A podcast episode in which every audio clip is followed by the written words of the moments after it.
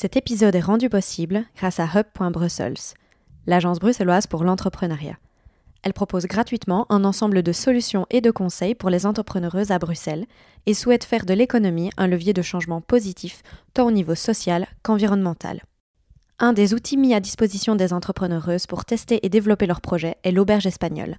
C'est un incubateur commercial qui permet à des porteuses de projets de tester leur concept de magasin pendant quelques mois, à moindre risque, à moindre coût et en conditions réelles. Le tout avec un accompagnement et des coachings avant, pendant et après l'occupation. Grâce à cet outil, Hub.Brussels souhaite répondre aux besoins des candidats et candidates de se confronter à la réalité du terrain avant une ouverture pérenne. Vous rêvez d'ouvrir votre magasin à Bruxelles? Les candidatures pour l'auberge espagnole sont ouvertes jusqu'au 15 janvier.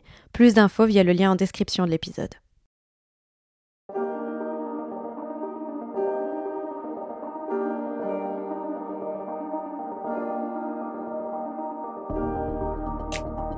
Parler du vivant pour sauver ce qu'il en reste, c'est l'ambition de notre génération.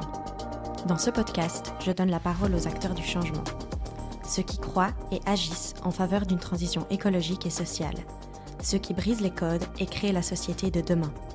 Je m'appelle Laurie, je suis l'hôte d'Epicéa et j'espère que ces conversations révéleront en vous le chemin du possible. Si le podcast vous plaît, n'hésitez pas à donner une note sur Apple Podcast ou Spotify et à le partager sur les réseaux sociaux ainsi qu'à vos proches. Et maintenant, je laisse place à l'épisode. Bonne écoute Bonjour à toutes et à tous. Aujourd'hui, j'ai l'honneur de vous partager ma conversation avec Paloma Moritz, responsable du pôle écologie chez Blast, un média indépendant dont l'objectif est d'aiguiser l'esprit critique et de donner envie de réagir et d'agir. Je vous avoue que je suis une grande fan de Paloma. Je la suis sur les réseaux sociaux depuis un long moment et j'apprécie énormément la façon dont elle traite les sujets d'actualité et leur rapport à la crise écologique. J'ai adoré cet échange. J'espère qu'il vous plaira autant qu'à moi. Bonne écoute. Bonjour Paloma, je suis ravie de te recevoir aujourd'hui sur le podcast. Bonjour Laurie. Alors pour commencer, est-ce que tu peux te présenter dans les mots qui sont les tiens? Euh, alors, euh, je m'appelle Paloma Moritz, euh, je suis journaliste, réalisatrice et je dirige le pôle écologie du média indépendant Blast qui s'est créé en mars 2021, donc on a tout pile deux ans, et, qui est en gros un média indépendant qui a pour objectif de, de vraiment faire le pari sur l'intelligence des citoyens et des citoyennes et de proposer un autre regard sur l'actualité. moi, je le fais principalement à travers l'écologie, mais ça m'arrive aussi de traiter les questions démocratiques ou les questions liées aux inégalités de genre. Euh, et, euh, et, les formats qu'on fait, c'est en général sur YouTube. Euh, donc ça peut être des longs entretiens avec des scientifiques, des experts, des expertes, ou des vidéos de décryptage un peu pour revenir sur une situation particulière. par exemple, voilà le rôle des médias face à l'urgence écologique ou par exemple la sécheresse hivernale qu'on est en train de vivre en France. et eh bien, à chaque fois, je prends 15-20 minutes pour vraiment décrypter le sujet de la façon la plus dynamique et accessible possible. Voilà. Waouh Alors, euh, je t'ai lancé à pleine balle. On va faire un tout petit peu marche arrière. Euh, du coup, est-ce que tu as fait des études de journalisme? Tu, euh, Qu'est-ce qui t'a lancé sur ce sujet? Est-ce que tu as toujours été quelqu'un d'engagé aussi ou est-ce qu'il y a eu un, un déclic Comment ça s'est passé tout ça? Elle est toujours un peu compliquée, je trouve, cette question du déclic, parce que ça donnerait l'impression que, voilà, on va lire un livre ou voir un film et puis basculer du jour au lendemain. Je pense que euh, en fait, euh, il y a toujours des déclics progressifs et puis parfois il, peut y avoir aussi vraiment un, moment euh, T dont on va se souvenir en se disant bon bah là il y a vraiment une bascule pour moi et, à ce moment-là j'ai vraiment commencé à, changer complètement ma vision du monde. moi, moi je vois en tout cas ce, moment de bascule sur les questions écologiques comme un moment d'émancipation. je pense que quand, quand, quand, on commence à prendre conscience en fait de l'urgence dans laquelle on est et de à quel point le monde dans lequel on vit est quand même assez absurde quand on se dit qu'il y aura bien euh, plus de plastique que de poissons dans les océans. Enfin, voilà, on, réalise aussi euh, l'étendue du, désastre.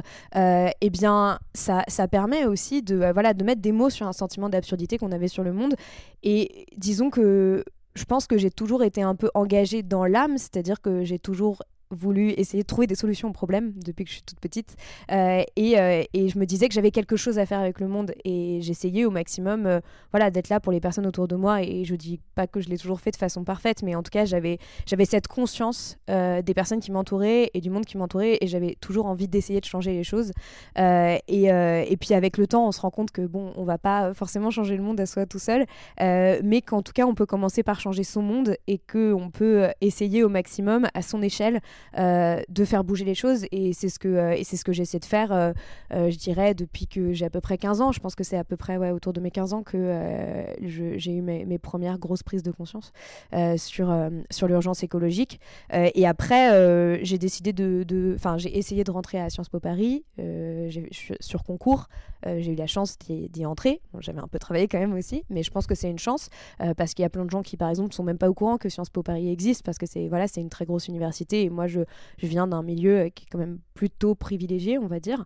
Euh, et, euh, et j'ai fait des études absolument passionnantes. Je suis partie à l'étranger et après j'ai fait un master, j'ai fait un master en médias et communication et journalisme. Donc en fait, j'ai jamais fait à proprement parler des études de journalisme. je suis partie à Shanghai dans une école de journalisme, mais on étudiait plutôt les questions de communication. Et avant, j'étais partie en Californie pendant un an. Euh, pour étudier euh, euh, un peu toutes les questions justement écologiques. On faisait des simulations de COP, mais j'ai aussi fait pas mal de cours sur la question de la concentration des médias. On regardait énormément de documentaires. Enfin, j'ai commencé vraiment à me forger une, pensée politique pendant toutes ces années d'études et c'était passionnant. et après, je considère que le métier de journaliste, je l'ai plutôt appris sur le terrain, c'est-à-dire que je l'ai appris en faisant des stages. Et après, quand j'ai commencé à travailler pour un média indépendant qui s'appelle Spicy, et j'ai commencé à faire du reportage et du documentaire, et au fur et à mesure, bah, j'ai appris à m'améliorer en montage, à tourner, euh, à réaliser et, euh, et, à savoir écrire des sujets, synthétiser, etc. Quoi. Et je considère que j'apprends encore aujourd'hui, hein, mais voilà. Mais j'imagine, on apprend tout au cours de notre vie. Enfin, je te le souhaite en tout cas. donc, tu travaillais d'abord pour un média qui s'appelle Spicy et maintenant tu travailles pour Blast. Blast est né récemment, donc tu disais que le média a deux ans, je pense. Blast est né de quoi? C'est quoi la genèse de, de ce projet-là? Bah, La genèse de Blast, euh, c'était euh, bah, c'est Denis Robert, euh, qui est un journaliste d'investigation qui est très connu en France, notamment pour avoir révélé l'affaire Clearstream. Et, Denis est quelqu'un qui voilà, a toujours eu à cœur de, défendre la liberté d'information et, la, nécessité d'informer autrement que ce qu'on appelle aujourd'hui les médias mainstream, donc les médias les plus regardés, qui ne sont pas forcément très exigeants intellectuellement et qui ont tendance à euh, bah, prendre un peu les gens pour des cons, euh, désolé de le dire, mais, euh, mais, mais voilà, quand on voit l'essor des chaînes d'information en continu, etc., on n'est jamais en fait dans la prise de recul, on n'est on est jamais dans l'analyse et on est toujours dans le priorité au direct et dans le commentaire en fait. Et je pense qu'on est dans un moment où on est, voilà, on est dans un monde qui est de plus en plus complexe, de plus en plus interconnecté, où on fait face à une succession de crises, et en France c'est un peu le bingo en ce moment, c'est-à-dire qu'on a à la fois une urgence sociale, une urgence démocratique, et une urgence écologique. Et on a besoin d'un maximum de clés pour comprendre ces crises-là, pour savoir comment est-ce que, en tant que citoyen ou citoyenne, on peut euh, aussi euh, prendre part euh, à la solution plutôt qu'au problème. Et, et, en fait, ce n'est pas avec des chaînes d'information en continu qui font des débats stériles, qui essaient de créer des camps, qui analysent les choses de façon binaire qu'on va s'en sortir. Et donc, l'idée de Blas, c'était vraiment de dire on va proposer autre chose. Il manque en fait un autre regard sur l'actualité aujourd'hui, et nous, on va vous l'offrir, et on va vous permettre de prendre du recul sur ce qu'on est en train de vivre. Euh, et, en fait, on a fait une campagne de financement participatif. A levé près d'un million d'euros sur KissKissBankBank. Et, euh, et c'est assez fou ce qui se passe parce qu'en à peine euh, deux ans, on a vraiment une, audience qui ne cesse de grandir. là, on a dépassé les 700 000 abonnés sur notre chaîne YouTube, sachant que les gens qui s'abonnent aux chaînes YouTube sont pas forcément, enfin, sont des gens qui sont très engagés avec le contenu. Donc en fait, on touche beaucoup plus de gens que ça. et moi, je suis émerveillée de l'impact qu'on arrive à avoir tous les jours et même, enfin, il y a des gens qui m'arrêtent dans la rue pour me remercier et à chaque fois ça me paraît complètement dingue quoi. Mais je les comprends ces personnes parce que moi je fais partie des groupies de Blast aussi et clairement j'adore votre contenu donc euh, j'en profite d'ailleurs pour te remercier pour tout ce travail. Euh, moi ce que j'adore chez Blast c'est que l'écologie c'est pas une rubrique. En fait, c'est que vous voyez euh, la crise climatique à travers de l'économie, à travers, à travers ben, l'agenda politique, à travers des, la crise démocratique que vous vivez ici en France et qui touche pas que la France d'ailleurs. Et est-ce que c'est quelque chose qui, te gêne, toi, dans les autres médias, le fait que l'écologie, c'est une rubrique un peu pas trop sexy, un peu oubliée, et qu'on traite toujours juste de la crise climatique quand ils utilisent ces mots-là, parce que c'est même pas souvent le cas, euh, comme un sujet un peu à part, comme si ça c'était pas du tout transversal. Hmm. Bien sûr, c'est un immense problème aujourd'hui dans le traitement de l'urgence écologique parce que, euh, en fait, on a tendance à considérer que c'est une rubrique parmi d'autres, alors que c'est euh, en fait le prisme à travers lequel tous les sujets euh, doivent être observés et analysés. Alors, sur certains sujets, c'est pas forcément toujours, toujours pertinent, mais la plupart du temps, quand on parle d'économie, on ne peut pas faire, on ne peut pas ne pas parler d'urgence écologique, on peut pas parler du fait que, par exemple, aujourd'hui, l'inaction a un coût beaucoup plus important que celui de l'action, qu'il faut absolument rediriger les flux financiers euh, et arrêter de financer les énergies euh, fossiles, par exemple, qui nous mènent dans le mur euh, et vers un monde à plus 1,5 degré. et c'est la même chose sur la politique, c'est-à-dire que on, ne peut pas être journaliste politique et ne pas avoir un minimum de notions sur les questions écologiques parce que aujourd'hui, on, doit aussi demander des comptes aux politiques sur ces questions-là et donc on doit les connaître un peu techniquement. Et, finalement, c'est assez représentatif de la façon dont parfois c'est perçu dans la société. C'est-à-dire que souvent, moi, voilà, on va me dire oui mais bon toi t'es écolo comme si c'était un hobby euh, comme si euh, c'était quelque chose euh, voilà qui était un peu une occupation que j'avais une sorte de petite obsession bien gentille. Mais mais ce que comprennent pas les gens c'est que nous sommes absolument toutes et tous concernés. On vit toutes et tous sur la même planète et qu'on essaie simplement en tout cas pour les personnes qui essaient d'alerter face à l'urgence écologique de faire qu'on ait des conditions de vie bah, habitables demain sur terre et qu'on puisse avoir un monde qui soit le plus juste possible euh, le plus démocratique possible, mais aussi le plus résilient possible face aux chocs qui vont arriver. Et, donc les médias ont une responsabilité immense et malheureusement aujourd'hui il y a encore quelque chose de beaucoup trop cloisonné dans la façon de voir les choses. C'est en train de bouger, euh, c'est-à-dire qu'il n'y a pas longtemps on a, on a lancé avec un collectif de journalistes une charte euh, pour un journalisme à la hauteur de l'urgence écologique en France. Euh, cette charte, elle a été signée par des euh, dizaines de rédactions, elle a été signée par plus de 1600 journalistes, et c'est un peu une sorte de boussole pour essayer de repenser le traitement médiatique de l'urgence écologique et de dire un peu quels sont voilà, les, les, grands principes à respecter pour essayer d'avoir un traitement à la hauteur de l'urgence. Et voilà, on a un site internet, donc je vous invite à, aller le regarder, ça s'appelle euh. Je le, mettrai dans les notes euh, de l'épisode, évidemment. Mais euh, pour que ces journalistes bah, prennent vraiment ce sujet à bras le corps, est-ce que tu penses, est-ce que toi c'était ton cas, est-ce qu'ils sont assez formés à ce sujet-là? Est-ce que dans les écoles de journalisme, est-ce que dans les facultés, est-ce qu'on forme ces personnes-là justement à, bah, à ces sujets? Est-ce qu'ils y connaissent vraiment quelque chose? Mmh. Euh, malheureusement, non, c'est pas toujours le cas. Euh, ça dépend des écoles. Il y a des, écoles qui commencent à un peu bouger euh, là-dessus, mais c'est pas du tout au niveau. Et en fait, on pourrait faire le parallèle avec les questions féministes aussi, c'est-à-dire que pendant des années, les journalistes ont traité les féminicides comme des faits divers, alors que ce sont des, de, graves problèmes de société qui, qui, et qui révèlent en fait aussi l'ampleur du sexisme et, du, et dans notre société et, et, le, pouvoir du patriarcat en quelque sorte. Et ben, c'est la même chose sur les questions écologique, c'est que c'est des nouvelles lunettes euh, à poser sur le monde euh, et on ne peut pas euh, en fait n'avoir aucune notion de ça. Et c'est vrai que moi, en tout cas, j'ai pas mal d'étudiants qui m'écrivent et puis ça m'arrive d'intervenir dans des écoles de journalisme et ils me disent très souvent que quand ils font des sujets sur l'écologie, leurs profs leur disent oui, bah alors faites attention quand même à ne pas être subjectif, à ne pas être trop engagé. il faut que vous restiez toujours objectif. Et, moi, je trouve que c'est un gros problème en fait aujourd'hui cette question de la sacro-sainte objectivité journalistique. Ça ne veut rien dire, en fait. La neutralité n'existe pas.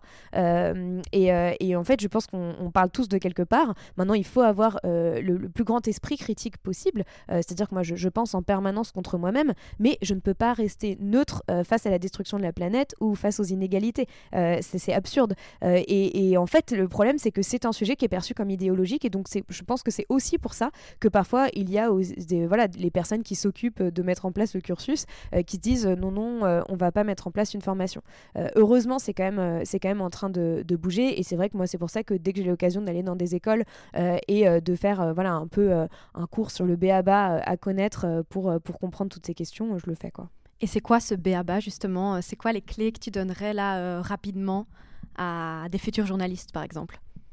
Euh, bah, je pense que les, grandes clés à avoir, c'est d'essayer déjà de comprendre en fait euh, euh, que notre problème est multiple malheureusement. Et on a tendance à toujours dire le climat, le climat, mais en fait le climat c'est qu'une des neuf limites planétaires qu'on ne doit pas dépasser.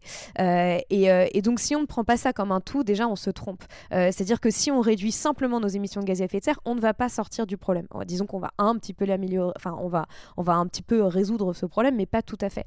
Aujourd'hui, par rapport à, l'ère pré industrielle, on est à plus 1,1 degré, on voit déjà les conséquences catastrophiques que ça a partout à travers le monde, et notamment en Europe. C'est-à-dire que toutes les personnes européennes qui se pensaient un petit peu épargnées, on l'a vu avec les inondations cet été en Belgique, les feux de forêt en France, la canicule qui a fait 11 000 morts supplémentaires en France, etc.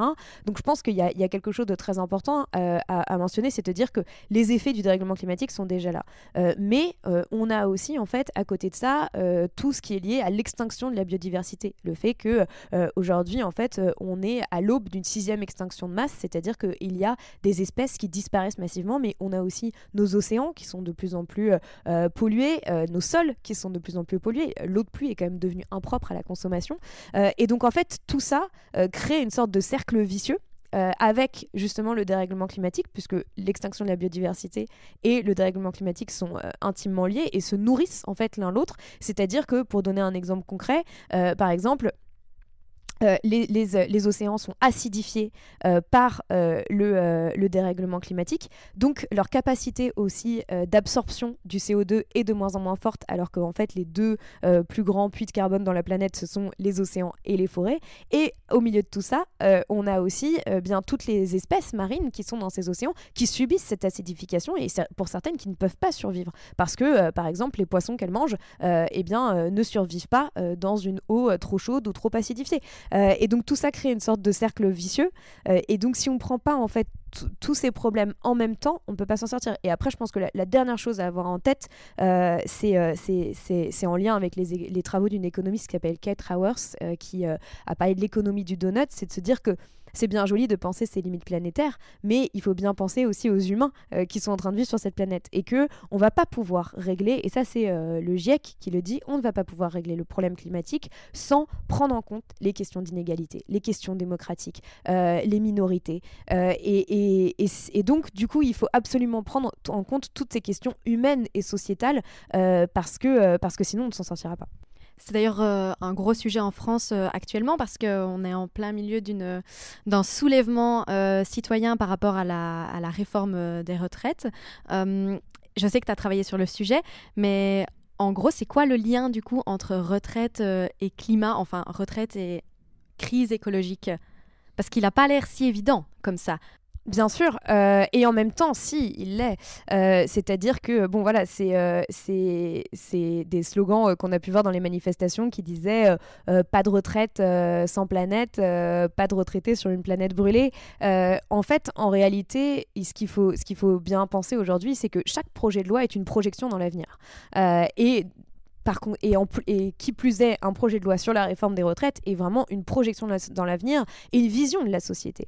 Euh, et le problème, c'est qu'aujourd'hui, le gouvernement euh, demande aux Français de travailler plus longtemps, donc jusqu'à 64 ans, euh, et met en place une réforme qui, de l'avis d'une grande majorité d'économistes, en fait, va peser de façon disproportionnée sur les personnes les plus précaires, sur les, les, femmes en grande partie, et aussi sur en fait les métiers essentiels de la société qui ont été reconnus comme essentiels au moment du Euh, c'est-à-dire, euh, voilà, en ce moment, par exemple, on a une grève des éboueurs, donc il y a des poubelles partout dans Paris, euh, on en parle beaucoup à l'international. c'est assez fou de voir justement que ces, ces, personnes-là ont réussi, à travers leur grève, à montrer la nécessité de leur métier et en fait à rendre visible un métier invisible, mais qui, quand il n'est pas fait, eh bien, tout le monde s'en rend compte. Et c'est exactement la même chose avec les infirmières qui ont des conditions de vie, enfin des conditions de travail très compliquées, avec les auxiliaires de santé, les femmes de ménage, etc. Et, euh, et en fait, en réalité, on, ne, on, on, sait qu'à l'aune de l'urgence écologique, on va devoir complètement réorganiser notre société en se disant, en fait, on va partir de nos besoins plutôt que de créer de, de, faux besoins, en quelque sorte des besoins artificiels comme euh, c'est fait aujourd'hui. Et donc produire ce dont on a besoin. Et à partir de là, il va falloir revoir complètement notre échelle de valeur, en fait, et revaloriser les métiers les plus importants qui permettent de faire tenir une société. Et en fait, aujourd'hui, ce ne sont pas les banquiers d'affaires qui font tenir une société. Hein, euh, voilà. Et, et donc, euh, il y, a, y, a, déjà ça. Et ensuite, il y a aussi le, le fait de se projeter euh, dans 20, 30 ans. C'est-à-dire, comment est-ce qu'on va travailler si on a des canicules tous les étés? Comment est-ce qu'on va organiser nos horaires de travail? Euh, Comment est-ce que euh, est-ce qu'il y a des métiers qu'on ne pourra plus faire parce que voilà, dans le BTP ou autre, ce sera dehors, donc il faudra aménager les conditions de travail? C'est tout ça en fait auquel il faut penser. et l'une des une dernière chose, c'est que on a donc on n'arrête pas de dire le gouvernement pour euh, justifier cette réforme dit de toute façon on va vivre plus longtemps, donc on va devoir travailler plus longtemps. Sauf que en fait ça, les études d'opinion, enfin les, études euh, scientifiques commencent à montrer que c'est pas si certain qu'on va euh, vivre plus longtemps parce que vivre plus longtemps certes, mais dans quelles conditions? Et on voit par exemple qu'aujourd'hui ce sont les catégories les plus précaires de la population qui sont les plus atteintes par les problèmes de santé liés à l'alimentation, aux pesticides, la pollution de l'air aussi. ce sont dans les quartiers populaires que les enfants notamment sont les plus victimes de la pollution de l'air et ce sont aussi les personnes âgées euh, qui sont euh, les plus vulnérables en fait euh, face aux inondations, face aux canicules et on l'a vu avec la canicule de l'été 2003 en France. Donc c'est absolument tout ça à prendre en considération et cette réforme en fait ne prend pas en compte nos conditions de vie dans les années à venir, mais aussi la nécessité de réorganiser totalement notre société à l'aune de l'urgence écologique si on veut essayer de réduire au maximum les souffrances et, et, avoir la société bah, la plus la plus résistante possible en fait. Bah oui, parce que tu l'as dit, on est en, plein, en pleine sécheresse hivernale, euh, mais du coup ça met énormément en péril aussi le système euh, alimentaire, parce que finalement, euh, comment est-ce qu'on va manger cet été si bah, si les cultures ne peuvent pas avoir lieu, euh, si euh, du coup si les agriculteurs ben, sont euh, de plus en plus précaires, finalement c'est quelque chose d'assez bah, effarant et d'assez effrayant aussi. toi tu es tout le temps dans ces sujets-là quand même. comment tu le vis personnellement d'être, je veux dire tu dois lire tous les rapports du GIEC, tu dois être à l'affût de toutes ces informations. comment ça va avec tout ça? Oui, on me demande, on me demande souvent euh, si, euh, si ça me déprime pas trop, si c'est pas trop dur. Euh, et, et, même à Blast, il y, a toujours un peu des blagues autour du côté genre Ah, Paloma va nous, annoncer des mauvaises nouvelles. Et c'est comme si c'était d'une certaine manière moins difficile de parler de la crise démocratique ou de la crise sociale que de la crise écologique parce qu'il y a, je pense, un sentiment pour beaucoup de gens d'impuissance en fait face à ça. Ça paraît trop énorme. Alors que je sais pas pourquoi d'ailleurs, parce que finalement c'est un peu pareil, mais sur la crise sociale ou la crise démocratique, on se dit, bon, c'est peut-être un peu plus gérable en quelque sorte. Euh, c'est pas toujours facile, pour être honnête. Il y a des moments où, euh, où, je me demande euh, à quoi ça sert ce que je fais, si c'est pas complètement vain, si je m'épuise pas pour rien, parce que parfois c'est aussi un peu épuisant de, de beaucoup travailler, d'aller à des conférences, enfin voilà, d'essayer au maximum en fait de, de voilà, de, de, de, faire bouger les choses, on va dire, et, de, et aussi de, de comment dire, de, vulgariser au maximum ces questions pour qu'un maximum de personnes prennent conscience de ce qui se passe et s'émancipent aussi et sortent d'une vie un peu aliénée, quoi.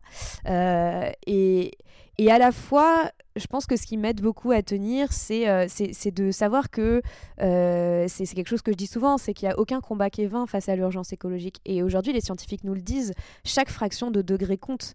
Euh, c'est-à-dire que voilà, si on, tout, on dit, on parle beaucoup de la limite des 1,5 degrés, mais si on dépasse les 1,5 degrés, il faut pas se dire bon bah c'est mort, on arrête tout. De toute façon, c'est demain qu'on dépasse les 1,5 bah, degrés. C'est en, en, 2030 et 2035. D'ici 2030-2035, oui, selon les, les, prévisions les plus pessimistes qui malheureusement sont aussi les plus réalistes aujourd'hui. Euh, euh, et, donc, si on dépasse les 1,5 degrés, il faudra tout faire pour euh, aller au maximum à 1,6 ou 1,7 ou rester à 1,5 degrés. Mais, et donc, en fait, à partir du moment où on se rend compte que chaque fraction de degré compte, que, que, que c'est un peu comme si on était dans une maison en feu et donc tout ce qu'on peut sauver, et eh ben, il faut le sauver. et, et bien, dans ce cas, il n'y a, y a aucune chose qu'on peut faire qui ne servirait à rien. et, et, moi, une des choses qui m'aide beaucoup aussi, c'est le soutien que j'ai de énormément de personnes qui m'envoient des messages, voilà, comme je disais tout à l'heure, qui parfois me remercient quand je les croise dans un endroit ou dans la rue euh, et ça me donne beaucoup de force parce que eux me disent en fait tu nous donnes de la force tu nous donnes euh, la force de continuer ou tu portes notre voix. Euh, après moi j'ai pas envie de parler toute seule pour tout le monde. Je considère pas voilà je considère que je suis la porte-parole de, de, personne et, de rien du tout. Mais en tout cas si parfois je peux utiliser les tribunes qui me sont offertes et notamment le fait de voilà de travailler dans un média pour essayer de porter la voix d'un maximum de personnes pour leur donner la parole aussi et ça c'est très important et eh bien je continuerai à le faire. Et ça ça me donne de l'énergie ça me donne de la force et, et surtout je pense que vraiment euh, euh, être engagé rend plus heureux. Euh, c'est parfois quand on est aussi face à un problème dans la vie, que ce soit le, justement l'urgence écologique ou complètement autre chose, plus on, repousse ce problème, plus en fait on est mal, on a une boule au ventre, etc. On est dans le déni complètement. Exactement. Et en fait, à partir du moment où on commence à agir et on se met en action, on rencontre plein de gens. on a aussi, bah, en fait, une aventure intellectuelle qui est passionnante. Enfin, vraiment, moi, je trouve que c'est complètement passionnant parce que c'est un sujet. On peut parler de tout quand on parle d'urgence écologique. En fait. On peut regarder tous les sujets au prisme de, de, de, cette urgence vitale pour nous. Et, et, je pense que ça nous ramène aussi à, l'essentiel. Moi, c'est souvent ce que j'essaie de, faire prendre conscience à un maximum de personnes, de dire voilà, revenez à vous-même, revenez à un minimum de sens et, et, et, et soyez en fait, soyez intranquille en permanence. Questionnez le monde qui est autour de vous, questionnez la vision du monde qu'on vous a vendue et, et à partir de là, je pense que vous serez plus heureux et plus libre. Waouh, c'est très très euh, inspirant en tout cas ce que, ce que tu nous racontes. Euh, ça ressemble à quoi euh, les journées de, de Paloma? C'est le nez dans les rapports constamment, c'est du travail d'équipe? Ou justement tu, tu voles un peu solo? Parce que comme tu le disais c'est une discipline assez transversale. Donc finalement j'imagine que non, tu ne voles pas solo. comment ça se passe ton quotidien? Comment on produit une vidéo YouTube qui décrypte la réforme des retraites par exemple, ouais. alors, j'ai rarement des journées qui se ressemblent. Euh, mais euh, disons que euh, en, souvent, il y, a deux types de formats que je fais principalement, même si parfois je fais du reportage, mais, mais j'en ai pas fait depuis un petit moment. En fait, quand je fais une vidéo de décryptage, en général, soit je vais travailler à Blast, soit je vais travailler de chez moi parce que parfois en open space, c'est trop compliqué pour écrire quand j'ai besoin d'être vraiment très très concentré. Et là, j'ai un peu une phase aspirateur, en quelque sorte, c'est-à-dire que je vais aller lire plein de choses sur le sujet. J'ai déjà en tête un peu les angles. Je vais aller lire plein de choses sur le sujet, je vais aller chercher des extraits euh, là, euh, en ce moment, euh, j'ai une personne qui est en stage avec moi qui s'appelle Lison Ségué. et donc, ça fait quelques mois qu'elle est en stage avec moi. Donc là, elle m'aide. Avant, je faisais tout toute seule. Donc, par exemple, je vais lui dire est-ce que, s'il te plaît, tu peux aller me chercher des extraits vidéo de voilà d'agriculteurs face à la sécheresse hivernale ou de manifestations sur la réforme des retraites. Enfin, voilà. Et, et, donc, je vais essayer d'aller chercher un maximum d'extraits vidéo. Et puis, j'écris au fur et à mesure. Je lis des articles, je lis des rapports. Parfois, j'appelle aussi des personnes qui sont spécialistes ou autres.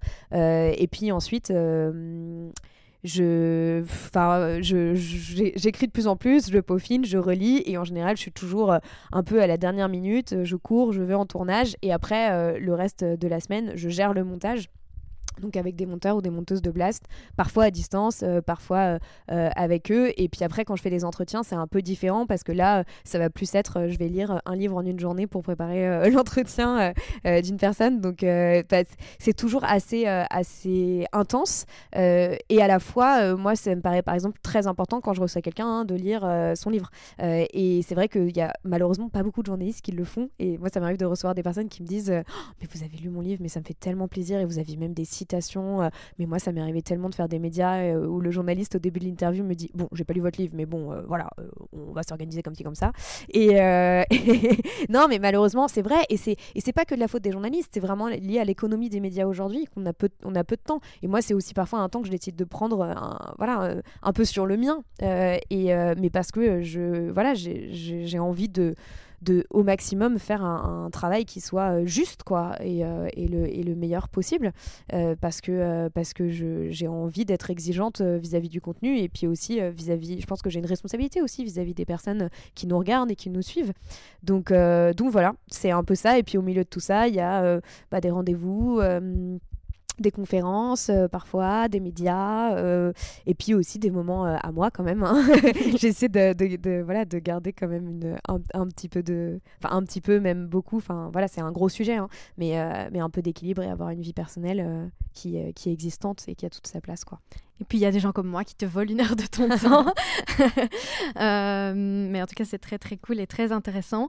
tu parlais au tout début de, du fait que tu sois une personne privilégiée c'est génial euh, que tu le dises. Euh, je dirais que c'est pas du tout la première fois que je t'entends le dire euh, parce que c'est quelque chose. Je trouve que dans les médias, les journalistes ont quand même du mal à parfois reconnaître leurs privilèges et ben dire en fait je parle d'une position de personnes privilégiées. Comme tu dis, la neutralité moi, j'estime aussi que c'est un mythe, mais je ne suis pas journaliste, mais ça me fait du mm. bien de t'entendre le dire aussi.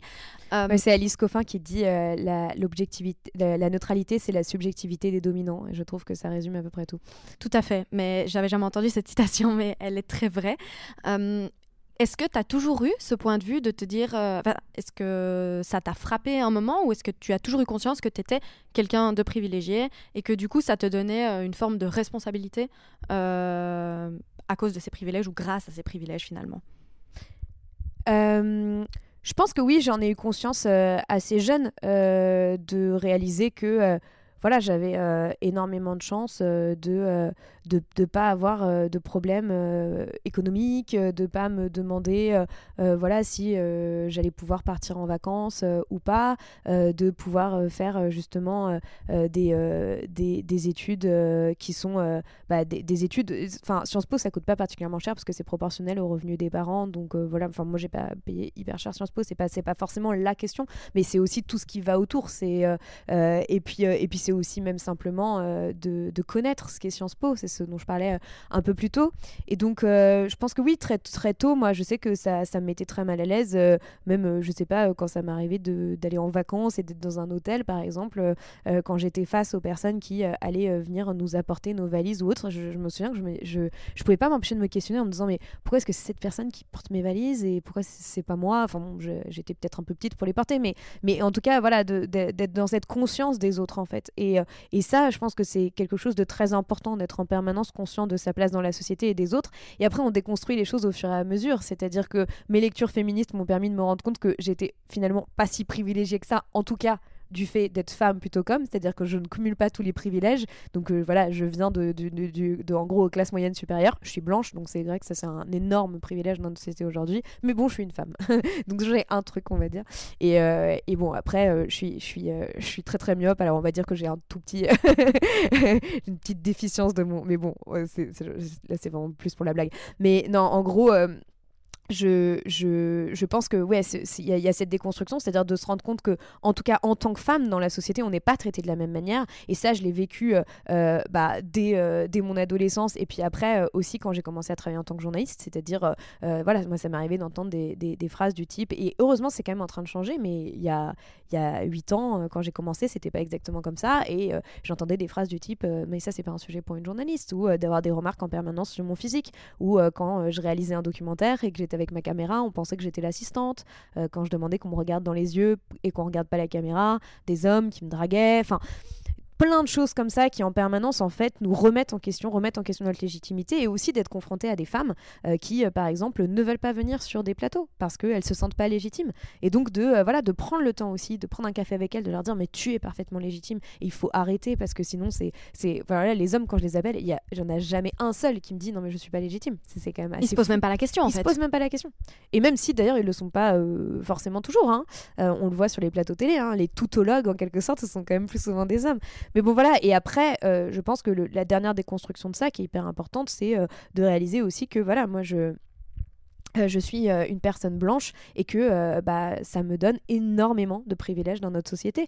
Et, et, j'aimerais bien en fait qu'il y ait un maximum de personnes qui soient capables de reconnaître ça. Et ce n'est pas enlever du mérite, parce qu'il y a plein de personnes quand on leur dit, mais des hommes ou des, même, ou, voilà, ou des hommes blancs hein, qui ont dit, mais en fait tu te rends compte à quel point tu es privilégié. Si c'est des personnes qui ont énormément travaillé pour arriver là où elles sont, elles vont dire, non, non, moi j'y suis allée au mérite, etc. Oui, au mérite, mais dans des conditions qui t'ont énormément favorisé. On ne t'a jamais refusé un emploi à cause de ton nom de famille ou à cause de ta couleur de peau. On ne t'a jamais refusé de louer un appartement pour ça. Tu n'as jamais euh, vécu euh, des euh, contrôles policiers intempestifs dans la rue juste à cause de la couleur de ta peau. et j'en passe. ou voilà, tu n'as, tu as sûrement jamais été victime d'agression sexuelle ou de sexisme, en tout cas à l'âge adulte, parce que tu es un homme. ou en tout cas, c'est très très très rare. Donc, et, et de reconnaître ça, je pense que c'est essentiel et ça ne remet pas en question le, mérite que chacun a et les qualités de chacun. Non, bien sûr, mais c'est tout à fait vrai. Tu, tu, mets exactement les bons mots dessus. Euh, je vais te poser une dernière petite question avant de te... d'arrêter de prendre trop de ton temps. la dernière question, ce serait donc là, tu parles vraiment de bah, des privilèges et aussi bah, des situations dans lesquelles euh, tu as pu être en porte-à-faux parce que ben, euh, des personnes plus privilégiées que toi se sont pas rendues compte que bah, pouvaient être désagréables ou justement discriminants parce que tu es une femme, parce que et parce que tu es jeune. La jeunesse aussi, hein c'est exactement là-bas là que je veux en venir. Euh, je vous entends souvent parler euh, avec ta collègue euh, Salomé sur les réseaux sociaux de, de la jeunesse. Est-ce que c'est, est-ce que pour toi les jeunes c'est la clé? Parce que souvent, on a les deux, on a, c'est un peu ambivalent. On a, soit on va dire oui, la génération future, tout repose sur vous, soit on va entendre dire les politiques, en gros, les jeunes sont des bons à rien. moi, je trouve que c'est très binaire. Qu'est-ce mm. que tu en penses de ça? Bah alors je vais faire une petite promo pour, euh, pour euh, Salomé Saké qui est une très bonne amie et qui vient de sortir un livre qui s'appelle Sois jeune et tais-toi. Donc euh, vous pouvez le lire parce que justement c'est vraiment un livre qui a été pensé comme une réponse à ceux qui critiquent la jeunesse. pour pour les questions écologiques, je pense que c'est un peu n'importe quoi aujourd'hui de tout faire reposer, reposer sur les jeunes. C'est-à-dire qu'en fait à la fois ils savent qu'ils ne vont pas vivre dans le climat plutôt voilà gérables, on va dire, euh, euh, qu'ont vécu leurs parents, leurs grands-parents. donc voilà, ils, vont vivre dans un monde profondément transformé par le dérèglement climatique, l'extinction de la biodiversité. Et en plus, ça devrait reposer sur eux de trouver toutes les solutions. Et la double peine, quoi. Non, mais voilà, c'est terrible. et en fait, justement, par rapport à ce que je disais tout à l'heure, chaque fraction de degré compte. Donc à partir de là, mais tout le monde, absolument tout le monde doit agir. Euh, euh, et, en fait, aujourd'hui, ce sont les personnes qui sont au pouvoir qui doivent agir. Euh, c'est elles qui ont en fait l'avenir, notre avenir entre leurs mains. et c'est donc les personnes qui sont au pouvoir partout dans le monde, mais aussi les présidents des grandes multinationales comme Total Energy par exemple ou autres qui voilà font des, plans d'investissement qui, et qui font du greenwashing à côté et qui continuent à investir massivement dans les énergies fossiles, alors que le GIEC dit qu'on va devoir en fait fermer prématurément euh, certaines euh, exploitations fossiles et qu'il faut surtout pas en ouvrir d'autres. Et c'est ça qui est en train d'être fait aujourd'hui. En fait. Et ça, c'est pas dans les mains des jeunes. Bah, justement. Donc en fait, euh, alors c'est dans les mains des jeunes d'une certaine manière de pouvoir créer un rapport de force en fait avec ces avec ces multinationales, avec ces entreprises qui polluent le monde de façon, enfin en toute impunité. Hein, il faut le dire aujourd'hui.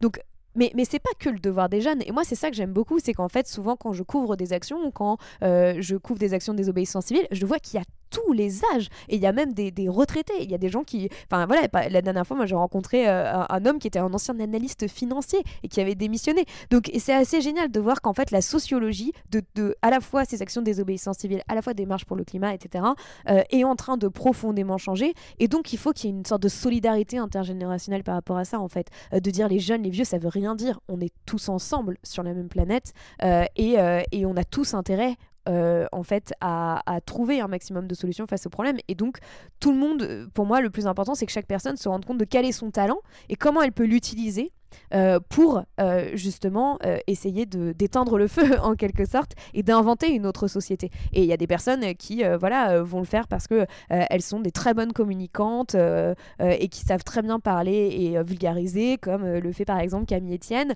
Il y en a d'autres qui vont le faire en réalisant des séries ou des films, d'autres qui vont le faire à travers leur métier en essayant de faire bouger les choses de l'intérieur, d'autres qui vont aller faire de la désobéissance civile.